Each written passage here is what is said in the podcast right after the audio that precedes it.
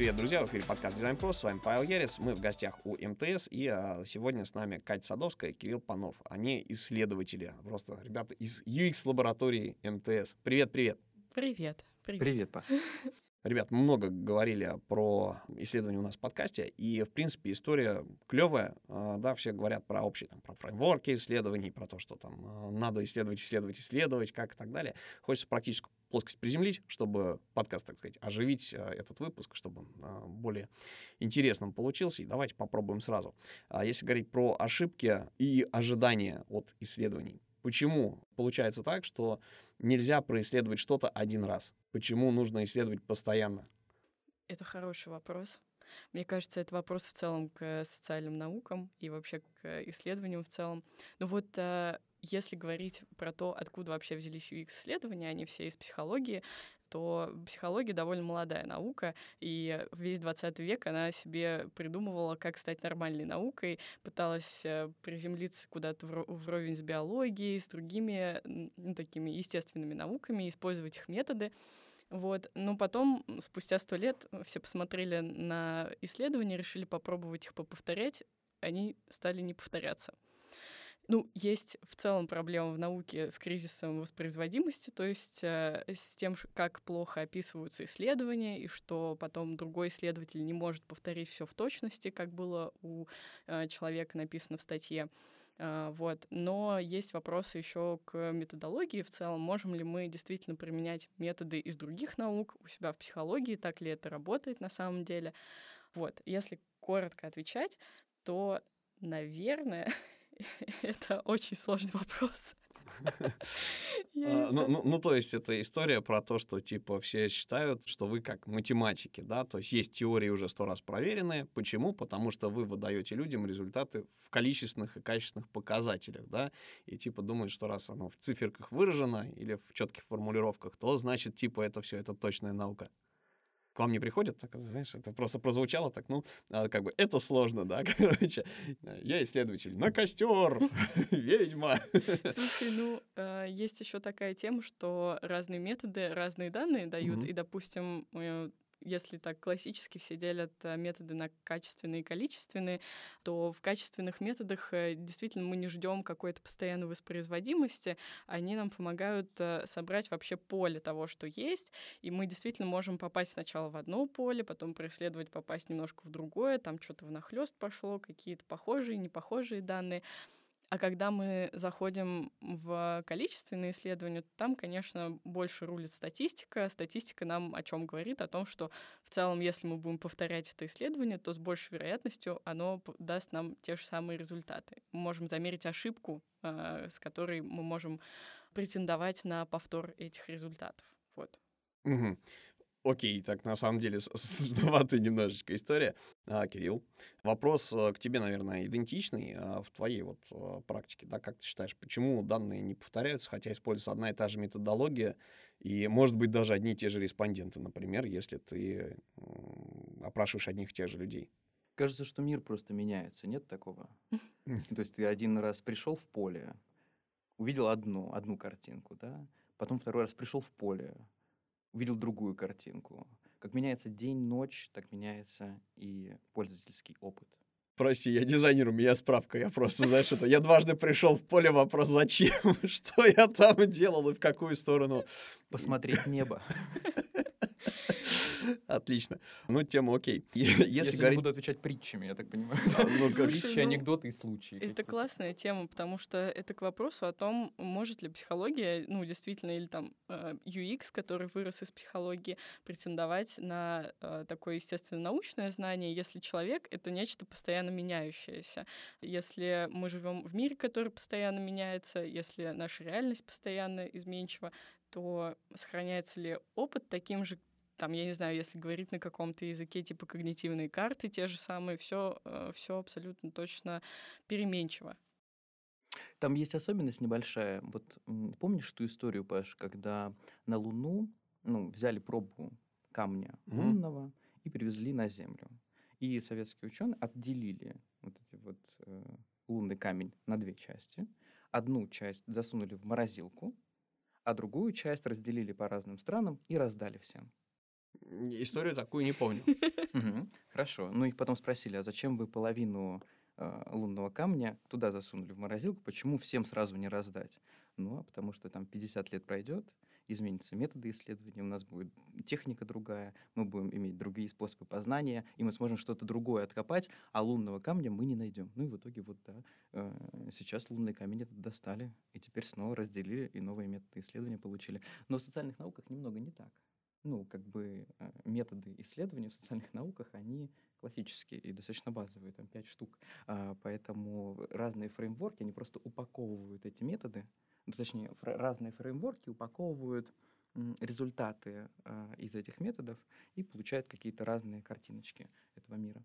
Но в основе э, всего базовые методы исследования. Если говорить про методы и фреймворки, про них все говорят, это кажется, что вот э, есть у нас определенное количество методичек, и что типа бери и натягивай их, значит, на свои цели и задачи. Но на самом деле мир ширше и э, глубже, да, и э, не всегда методички работают. Точнее, работают почти никогда, если у человека нет опыта, он не понимает, для чего все это делается.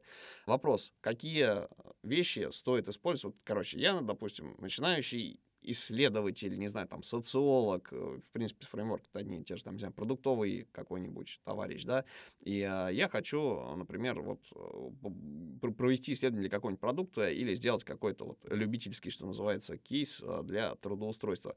Что я должен выбрать? Да, для того, чтобы меня взяли на работу, сказали, вот, окей, вот это исследование ты провел такие-то, и это лакмусовая бумажка, что, в принципе, у тебя есть голова, и что, в принципе, если вооружить тебя методичкой, ты э, сможешь компании нанести пользу, принести какие-то результаты. То есть вот про фреймворки и методы. Ну, а, вот э, мне вспомнилось, мы когда ищем кого-то в команду, у нас э, один из не убираемых пунктов в списке — это высокая эмпатия и умение поговорить с любым человеком. Ну, то есть, по сути, если есть способность к подкастам, как у тебя, mm-hmm. мы могли бы рассмотреть твою кандидатуру. То есть э, почти любое пользовательское исследование — это контакт э, с другим человеком, и если удается его установить, то любой фреймворк — это просто наложенная рамка сверху, чтобы выбрать нужные данные из этого контакта. И, в общем-то, все. Есть, конечно, количественные методы, но это штука, которой можно научиться, а вот э, умение разговаривать, умение идти куда-то вглубь, умение поддерживать собеседника, как-то проявлять к нему интерес, это что-то вот э, такой core э, скилл, который нужен исследователю. Ну, в нашей области точно. Я не знаю, Кирилл, а ты что думаешь? Я на самом деле стараюсь не думать про методы и фреймворки, потому что они как будто приходящие, уходящие, а в основе них вот эти вот классические, да, вот э, наблюдение, эксперимент, э, измерение, там, сравнение, абстрагирование. Вот эти вот пять научных методов, которые ты сидишь и применяешь. Поэтому, наверное, искать нужно информацию, да, легко. И смотреть на нее как-то критически, рассматривать ее, иметь возможность сопоставить ее с э, вывод этого фреймворка с другими фреймворками. Знать ограничения, кажется так. Да, это классная тема. Слушайте, вы знаете, в чем сложность на самом деле состоит? А, когда начинаешь во что-то погружаться, хочешь впитать кучу информации, хочешь максимально загнать себя в рамки, типа изучить, кто что делал, какие методы есть и так далее. И получается, что вот э, когда я общаюсь с ребятами из, из UX-лабораторий, кто постоянно чем-то занимается, вот чем глубже человек погружается в профессию, тем больше он говорит, что, ребята, вот это все там э, фреймворки, методички ваши, это bullshit. Нужно как раз, наоборот, от них отходить, потому что чем больше я исследую, тем больше понимаю, что я ничего не понимаю. Да? Чем больше знаю, тем больше понимаю, что много непознанного. Это какая-то философская история такая. Абсолютно точно. Это что-то про то, что нужны в начале опоры для того, чтобы что-то начать делать. Когда ты в пустом поле, тебе совсем непонятно, а с чего начать разговор, а как мне выяснить потребность, а то ли я вообще спрашиваю. И тут супер, мне кажется, это отлично вообще вначале посмотреть всякие эти Jobs to be done, пожалуйста, посмотрите там, а, как CGM устроится, не знаю, а, какие еще у нас есть фреймворки. Ну, что угодно, в общем, можно выбрать себе как опору а, для того, чтобы сориентироваться. И потом, через много-много интервью, ты видишь, какие вопросы работают, какие на самом деле абсолютная ерунда, и не нужно их э, включать, они людей только пугают и фрустрируют. Вот, поэтому Да, нав- наверное, со временем э, происходит такой отказ постепенный от того, чтобы четко придерживаться какого-то фреймворка. Но я вот думаю про разницу фреймворков и методов. Вот методы — это штука такая, от нее не откажешься. То есть есть правила, как использовать там интервью, правила, как использовать эксперимент, и если мы их не не делаем по правилам, то они перестают быть валидными, перестают быть полезными, перестают приносить э, нужные данные. Мы тогда собираем действительно булшит. Короче, чтобы слушатели наши выдохнули, фреймворк — это хорошо, потому что знаешь, с чего начинать, берешь какую-то готовую быстрорастворимую Да. штуку, получаешь какие-то результаты. Да, да. Отлично. Выдохнули. огонь. Да, а то все такие, а, нет, что, теперь не нужно это, не, не- не исследования не нужны, это все опять про философию, эзотерику и что-то такое. А, Кажется, что здесь еще вот эта классическая дизайнерская насмотренность— это отличное подспорье. Потому что ты много видишь, много смотришь. А, Мне подруга недавно рассказывала про исследование памяти. Исследование памяти и мышления а, современного. Вот раньше люди думали, вот раньше-то думали как, а вот сейчас-то думают, эх. Вот. И особенность э, современной памяти в том, что мы запоминаем не саму информацию, которую мы взяли, а мы знаем, где это найти. Но при мышлении мы оперируем теми категориями, которые нам даны вот здесь, вот, вот рядышком. И для того, чтобы они были даны, подняты наверх, да, вот, чтобы мы могли ими оперировать свободно, нам нужно сначала много всего посмотреть, чтобы мы были напитаны такие вот, насыщены вот этими категориями, вот такие, мы знаем, как думать, мы знаем, как мыслить, мы можем это представить. Наше наблюдение мы можем облечь в а, какое-то описание, и эти слова для описания мы уже взяли из интернета, понимаете? Но здесь есть два момента, на самом деле, как преподаватель. Просто к первой фразе хочется добавить, что чтобы прокачать насмотренность, надо, блин, знать, на что смотреть. Люди не становятся веб-дизайнерами, например, не умеют рисовать хорошие интерфейсы, хотя они каждый день ими смотрят, на, на них смотрят, вот этот самый, используют по 10 раз, там в мобилку залезут, короче, и так далее, да, то есть если не знаешь, на что смотреть, смотришь на это глазами пользователя, который какую-то свою задачу решает, остальное это такой фон, а, естественно, ничего не вырастет. А, Вот, а, это раз. Если говорить про историю там с пониманием и осознанием того, как все работает, то, ну, опять же, очень круто было бы, если бы кто-то что-то показал. Вот ты говоришь, что есть у человека история с э, тем, что вот наше мышление работает даже не совсем так. У нас есть когнитивные искажения.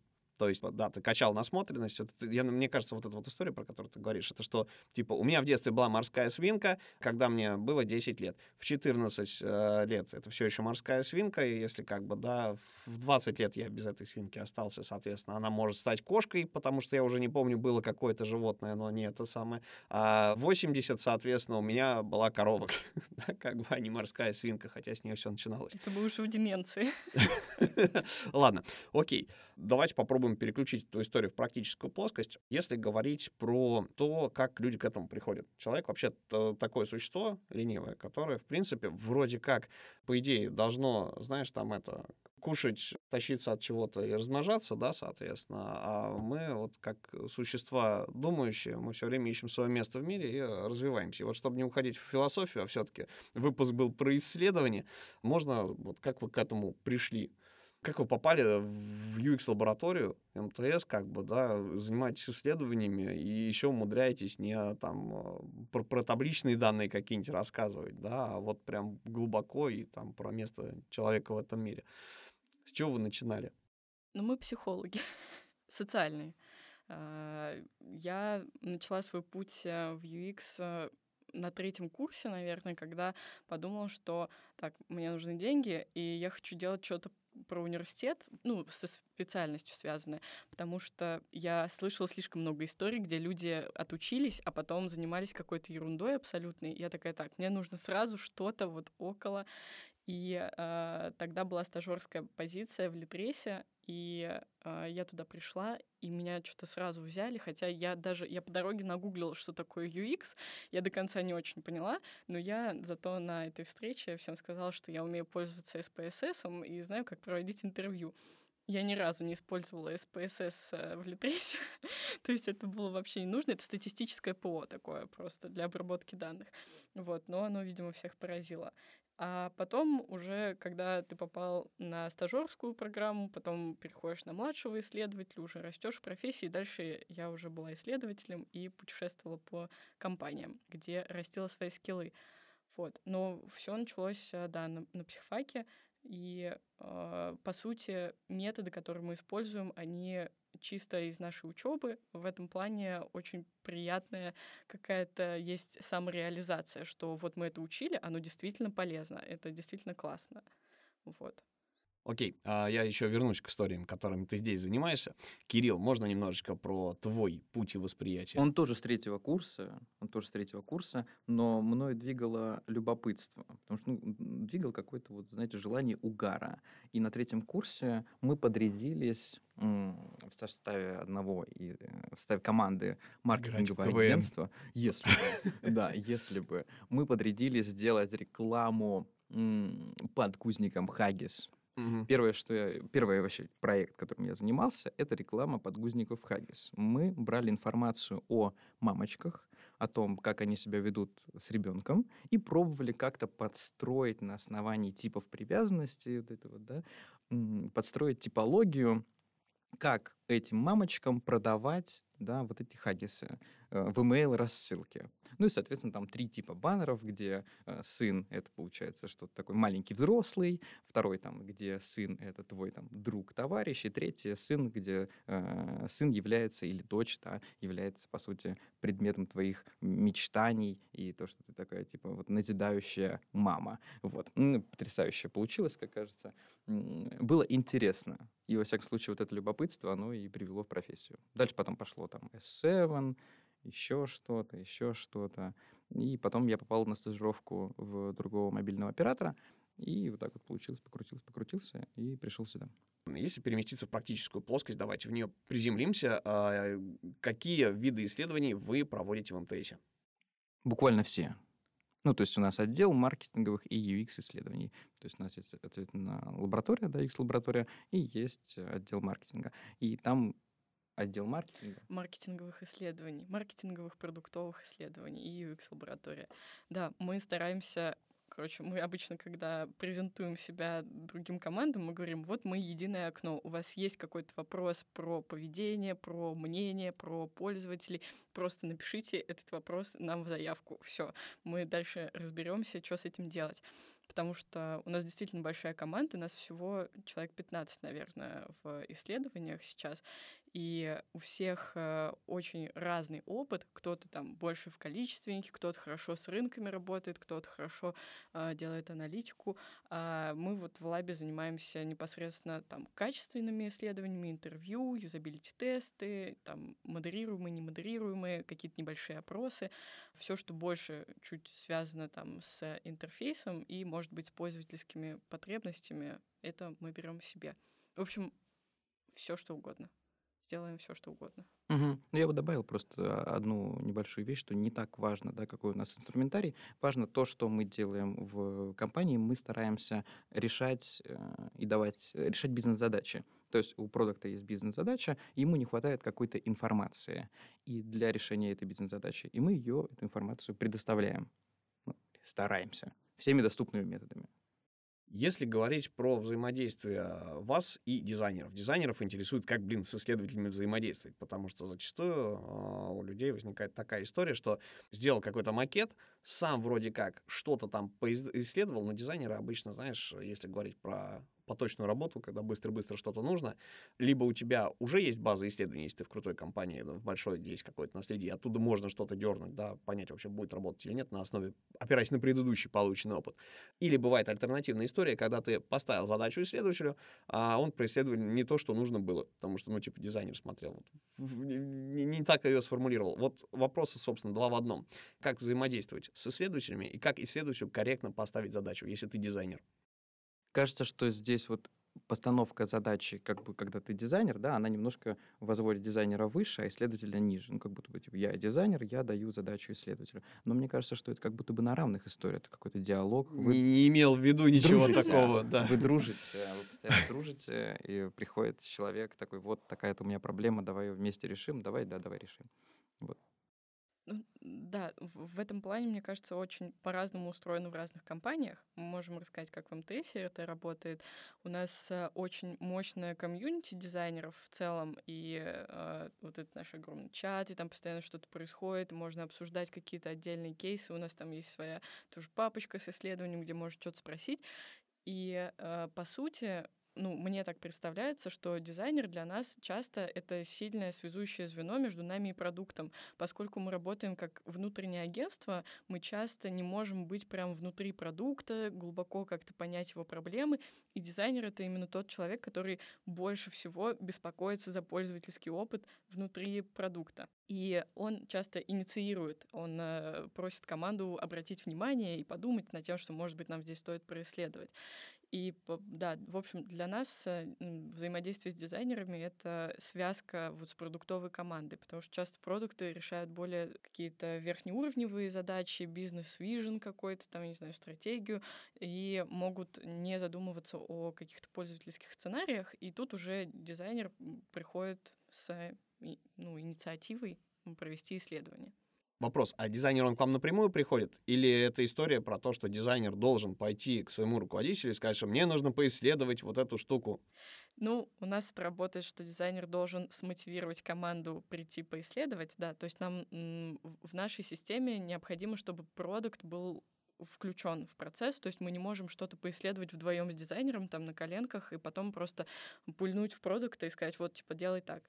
Э, мы в целом стараемся сделать так, чтобы вся команда участвовала в исследовании, чтобы они все были на этапе сценария, чтобы все были на всех интервью посмотрели, там позадавали вопросы какие-то, дописали еще дополнительных вопросов. Вот у Кирилла сейчас э, большой проект, там куча заинтересованных лиц, там приходится всех обязательно подтягивать, типа, смотрите, вот мы тут планируем вот эти сценарии, может быть, у вас есть какие-то дополнения, может, вы хотите что-то еще происследовать. То есть это большая работа по объединению команды э, в работе над этим исследованием, чтобы все заинтересованные получили все, что хотят. Что нужно сделать, чтобы поставить задачу для исследования корректно? Как прийти, чтобы не отказали, и как прийти, чтобы это было необходимо. То есть как вот, вот, вот, вот приходит к вам, я так понял, у вас в, в вашем случае не дизайнер, а какой-то его руководитель, лид, например, ну, арт-директор. Они, они вместе могут прийти. То есть э, в, в команде, типа, они такие, вот э, дизайнер такой, вот за ручку привел, или наоборот, э, продукт приводит дизайнера вместе обычно, это такой комбо, и угу. инициирует задачку. Окей. Как правильно, то есть вопрос уже сложный, это подчинять корпоративным регламентам. То есть я, я про логику вещей. Mm-hmm.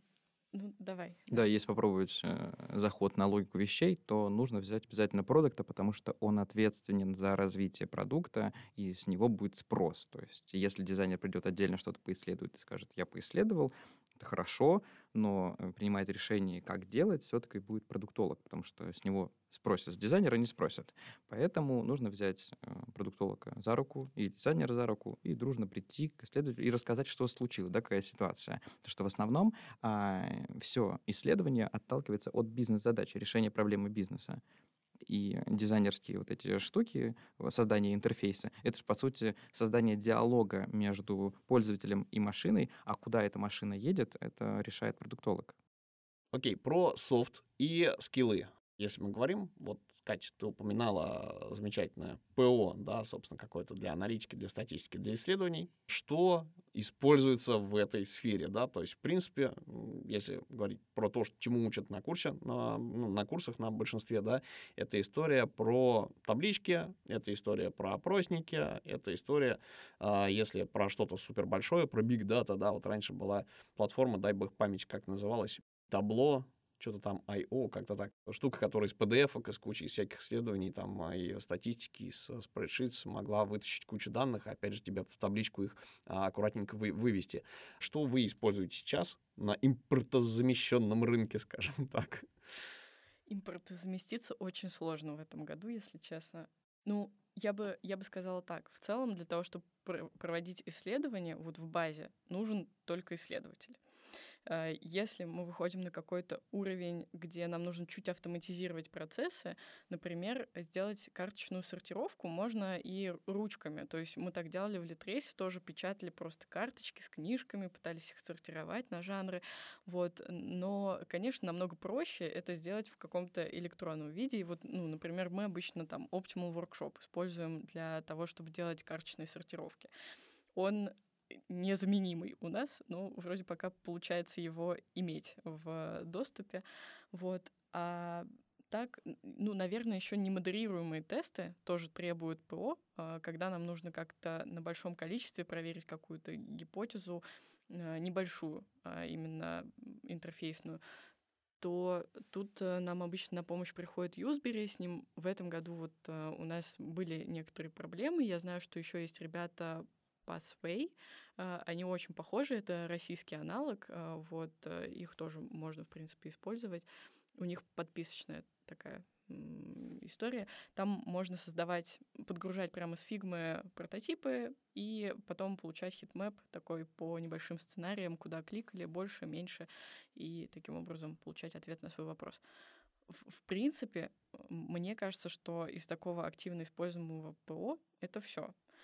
У нас есть еще, конечно, iTracker со своим тоже ПО, мы его для пары проектов использовали, а, но это точно не необходимость какая-то вот э, такая, мне кажется. Угу. А, то есть, и в принципе, человек не должен этим особо как-то владеть, чтобы прийти к вам, хотя плюсиком это будет. Это будет а, очень приятным плюсом, да, но освоить эти программы очень просто. То есть один раз сделать исследование на них с помощью какого-нибудь э, коллеги, который только что это делал, это вообще не проблема абсолютно. То, что я рассказывала про страшную программу СПСС, это скорее такая, мне кажется, боль всех э, студентов социальных факультетов, которых учат на этом СПСС работать, хотя можно уже э, переходить там на питон какой-нибудь или на R, э, но да, в общем, это наша такая закалка, и мы всегда этим гордимся, типа вот, я умею пользоваться СПСС, но ну да, окей, может быть, пару раз в жизни я его применяла, в основном для диссертации, но для таких э, бизнес-задач это не нужная вещь.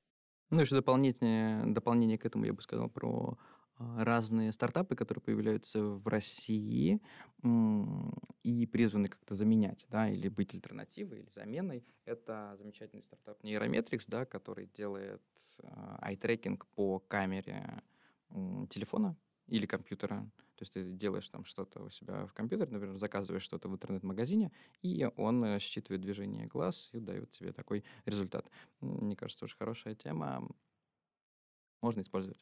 Ну, то есть, в принципе, айтрекеры — это хорошая штука. Когда-то был дико запредельно дорого и было никому недоступно, и э, стоил запредельных денег. Сейчас есть веб-сервисы, которые просто используют для айтрекинга веб-камеру любого ноутбука и делают это достаточно неплохо. Окей.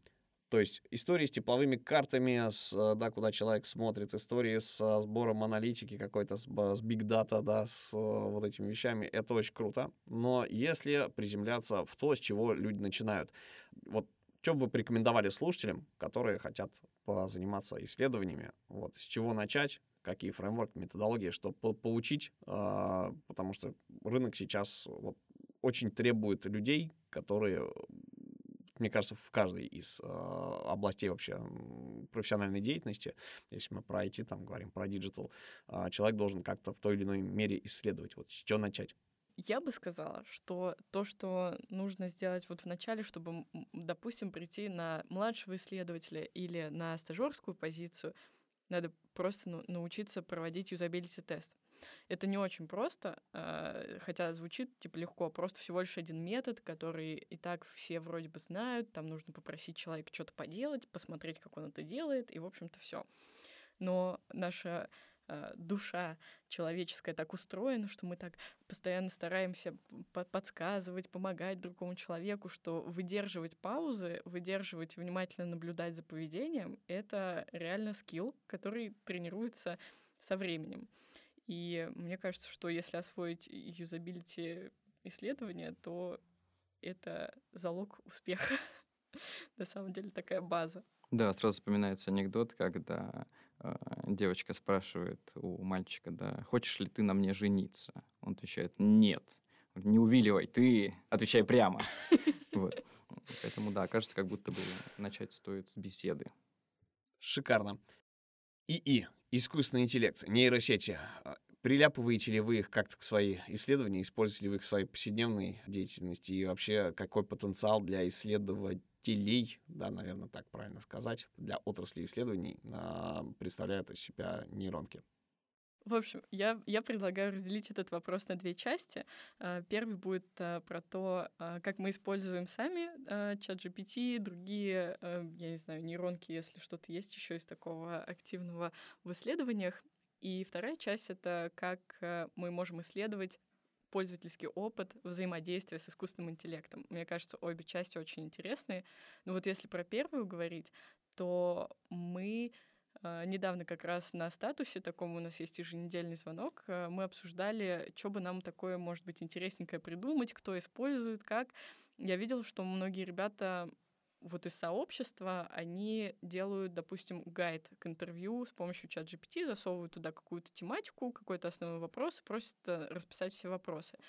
Вот, но спустя, по-моему, две недели я увидела, что все стали писать, что это полная ерунда, и так не надо делать, и это, ну, типа, пожалуйста, никто и так не делайте. Потому что оказывается, что вопросы, которые он пишет, они кажутся вроде подходящими, но когда ты начинаешь вести интервью, ты понимаешь, что они какие-то не очень натуральные, что ли. Мы вообще в целом, когда составляем гайды, мы обычно тематики накидываем, и дальше идет разговор, вот как в подкасте тоже.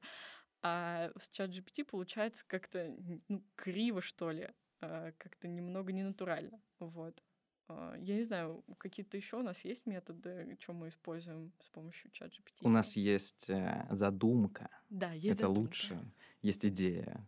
Э, идея следующая.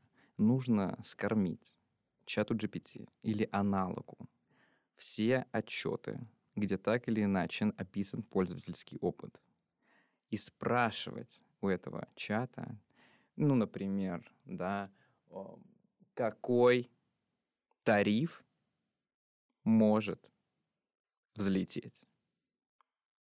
Все, пол компании увольняем. Ужасно. Слава богу, у нас пока не получается. Скажи, да. кучу отчетов от чат, GPT тебя спрашивает, где моя сотка. Да, да. За что, за что списали, так и непонятно. А с остальными вопросами разобрались. Я не буду это есть. Да, ну да, была такая идея, потому что в целом есть, конечно, большой запрос на вот эту базу данных, в которой легко было бы ориентироваться в ответах. И в этом плане, кажется, чат GPT как языковая модель, она, в общем-то, для этого и служит, чтобы быстро находить и формулировать какой-то ответ из кучи информации. В общем, если накормить ее хорошей информацией, то, может быть, действительно можно получить хорошие ответы. Вот. Но это пока гипотеза. Узнаем... Через две недели. Через две недели. Анонсировали.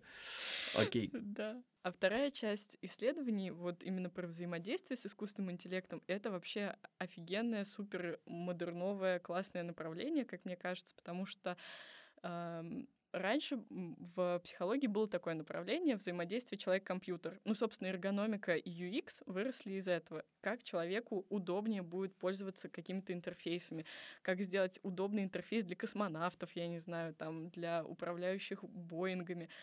И Потом это все переросло в наши обычные пользовательские интерфейсы, а сейчас у нас появляется э, не просто компьютер, но некоторая вещь, которая, которую очень легко наделить какими-то человеческими свойствами. То есть искусственный интеллект, он даже так называется, вот интеллект, да, то есть а, почему-то у этого очень много коннотаций такой какой-то живой. И мы, как люди, вкладываем очень много в него каких-то характер, там, я не знаю, его особенностей, может быть, внешности и так далее. Особенно при том, что сейчас искусственный интеллект с нами разговаривает через текст. Это для нас привычный формат общения с другими людьми. А, и если нам, мы переписываемся с чат GPT буквально или разговариваем вслух с Алисой о том, как мы проводим время, ну не только с Алисой, с другими тоже, то э, у человека формируется очень много представлений о том, что это за такой объект, он насыщает его разными свойствами, и это тоже оказывает влияние на то, как он с ним взаимодействует. Ну что ж, мы, в принципе, хорошо поговорили про познание, а вот, но про практическую плоскость, если все-таки закруглить, а каких людей вы бы хотели видеть рядом с собой в команде? Понятно, есть скилл-сет базовый, да, то есть человек должен уметь общаться, должен уметь общаться с любым человеком, задавать вопросы, по, испытывать эмпатию, пользоваться софтом вы его научите, в принципе, да, mm-hmm. если он придет. Ну вот какие требования к исследователям? Ищете ли вы ребят в UX-лабораторию себе, в коллег, есть ли такая потребность в МТС и сейчас? У нас вообще регулярно есть программа стажировок. Э, мы каждый год ее открываем и ищем э, ребят себе в команду. И обычно берем либо выпускников э, вот только свежих, либо с последних курсов, либо тех, кто там только отучился, может быть, на каком-то курсе по UX. В целом, если есть базовое вот какое-то знание о том, как все устроено, то можно уже на нее подаваться. Вот. А кого мы вообще хотим видеть рядом с собой — я вот подумала о том, что вообще работа исследователя довольно одинокая. И мы все работаем над своими проектами по отдельности, и особенно после ковида нам часто не хватает э, вот, этой, вот этого ощущения комьюнити, ощущения какого-то ощущение коллег, э, друзей по задачам, я не знаю, с одинаковыми вопросами, то, что можно обсудить. И тут, э, как бы банально это ни звучало, очень хочется видеть тех, кто готов инициировать э, взаимодействие. Потому что если его нет, нет этой инициативы, то очень легко отвалиться и вот этим камешком где-то в космосе полететь себе отдельно и существовать. Особенно сейчас, э, правда, в удаленке это прям э, большая боль. Поэтому, пожалуй, помимо вот какого-то набора исследователя, исследовательских скиллов, хочется еще инициативность во взаимодействии видеть. Это, пожалуй, очень ценно для команды. Это очень растит э, внутреннюю экспертизу, это мотивирует э, ребят делиться друг с другом э, своим опытом, помогать друг другу и тем самым растить и нашу помощь компании, и нашу помощь друг другу как специалистам. Супер. То есть нужен чувак, который будет всех теребонькать и объединять.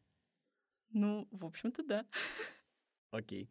А, Кирилл. Ну или инициировать э, дополнительный да, какой-то обмен знаниями, потому что если у вас нет обмена знаниями, вы застаиваетесь.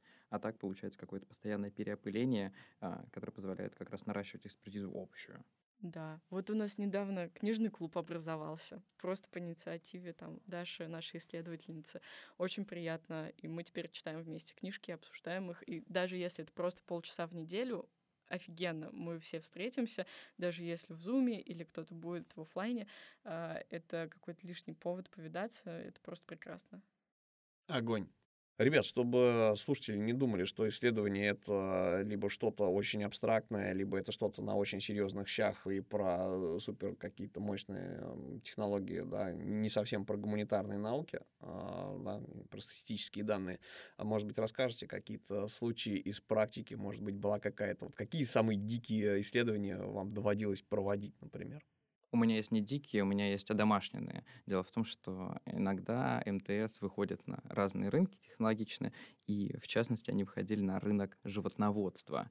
И мы пытались ребятам, у которых есть э, куча коров, продать датчики, которые засовываются в корову, засовываются и в желудок, и дают информацию о том, как сейчас корова себя чувствует. Как корова с бензобаком такая. Да, и мы заходили руководителям ферм и беседовали с этими 60-летними мужичками о том, что вот есть датчик, есть мониторинг коров, вот как вы сейчас там молоко изучаете, да, какие есть процессы на вашей фирме, и они рассказывали нам про коров. Но это не дикое такое, скорее ну, просто необычное. То есть, короче, Apple Watch, но для коров. Да, и в желудок, а не на руку.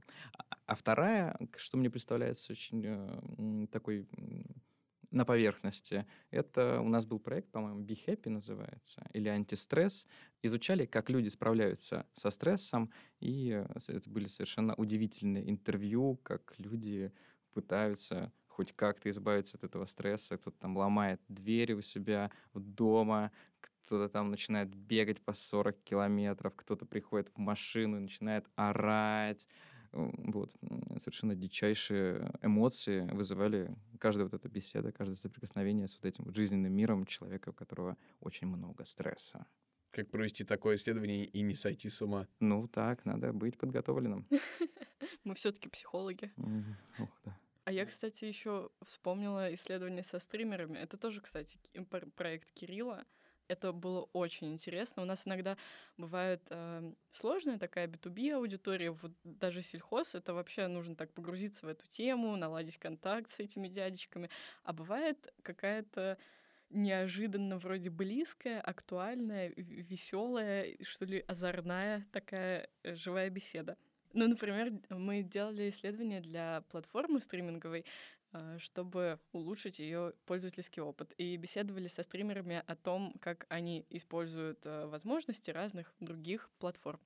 И у нас была респондентка, которая занималась раскладами Таро, и э, в конце интервью она предложила сделать расклад для команды этого нашего стримингового сервиса о том, что им предстоит, какие проблемы им нужно решать, и, в общем, что-то там про будущее было. Да, и она была крайне проницательной. Мне кажется, что это лучше даже, чем стратегическая сессия получилась. У нас просто не открывался этот сервис, э, и мы были вынуждены э, импровизировать. И мы симпровизировали такие, а давайте вы нам расклад Таро сделать. Ну, всю информацию мы уже получили, нужно еще вот дополнительно какой-то вот заряд, дополнительный заряд. И она разложила нам карты и сказала, что основной барьер этой команды — это взаимодействие внутри продукта. И мы такие, как же это круто. Кто-то даже расплакался.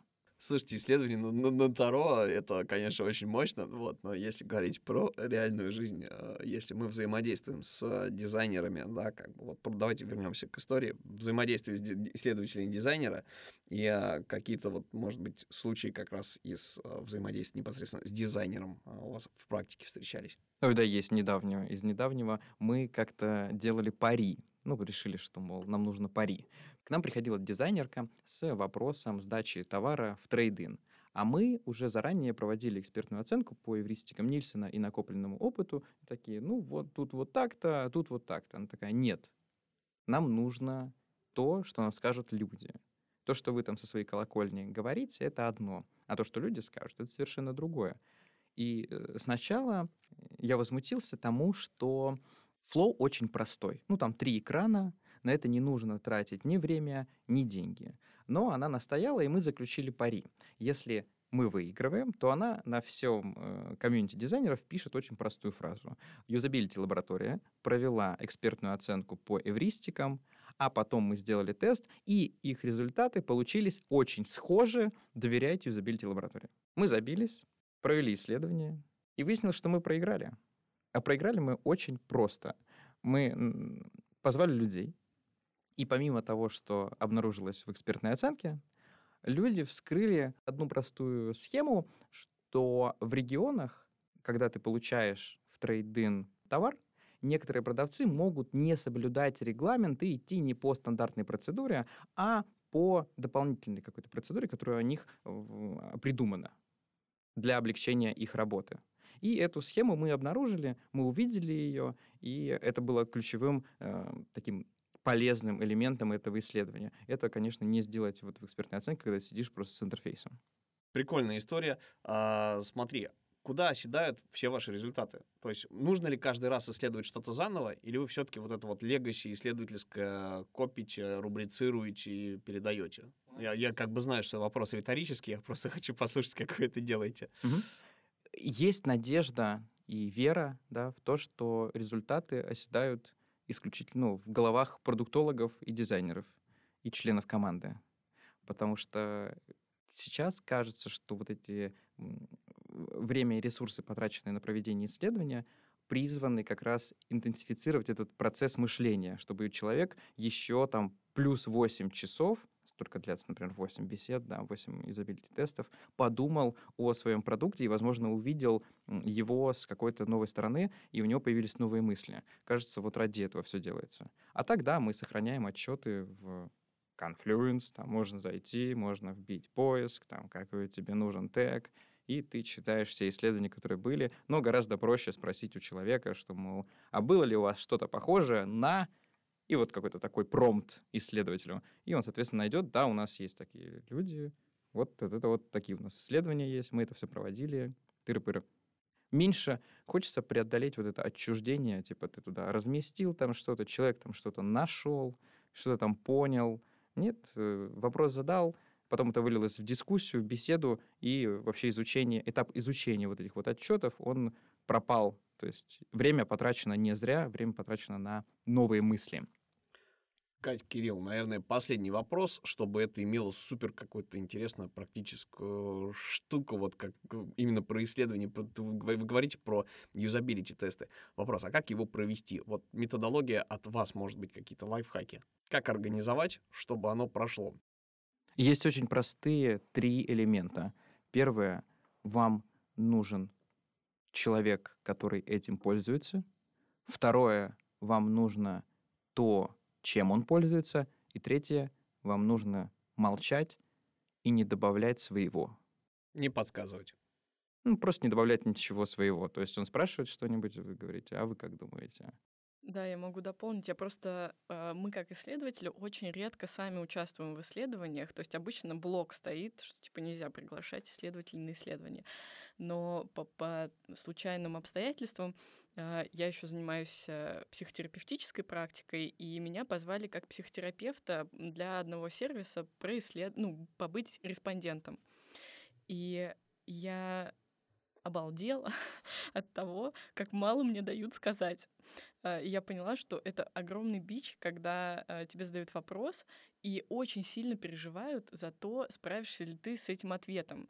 Я думаю, что нужно чуть больше доверять, в общем, своим респондентам, давать им время подумать, давать им немного потревожиться, правильно ли они делают. Ничего страшного не произойдет. В общем, молчание э, действительно ключевой элемент э, способности к тому, чтобы именно провести исследование. Но потом еще нужно его анализировать, но это отдельная история. Ребят, посоветуйте что-нибудь начинающим, помимо вот э, канала UX Horn, а, что можно использовать для того, чтобы вырасти, подчеркнуть идею, вообще понять, исследование это про что? Угу. Ну, а, я еще с третьего курса использую сайт Nielsen Norman Group. Там очень много коротких статей, мне кажется, все про этот сайт знают. Единственное его, а, его ограничение, единственное то, что он на английском. Вот. В остальном там можно найти ответ почти на любой вопрос про пользовательские исследования. Вот. И э, помимо того, что Катя сказала, можно добавить еще два канала, которые я бесконечно люблю. Первый — это пост-пост-research, а второе, что принесет такое, как, как минимум любопытство разовьет вас, это цифровой геноцид. Есть такой канал про UX. Звучит угрожающе. Подписывайтесь, он хороший. Кать, Кирилл, спасибо огромное, что пришли. А, достаточно интересная история получилась, нетривиальная. То есть мы не а, стандартно про методологии и фреймворки, а прямо прям человеческий, живой, классный диалог. Слушателям могу порекомендовать, а, если есть вопросы для Кати и Кирилла, оставить их реплаем к этому выпуску в наших социальных сетях. Всем добра, любви, творческих успехов. С вами были Павел Ярис, Катя Садовская, Кирилл Панов из UX-лаборатории МТС. Пока-пока. Спасибо. Пока.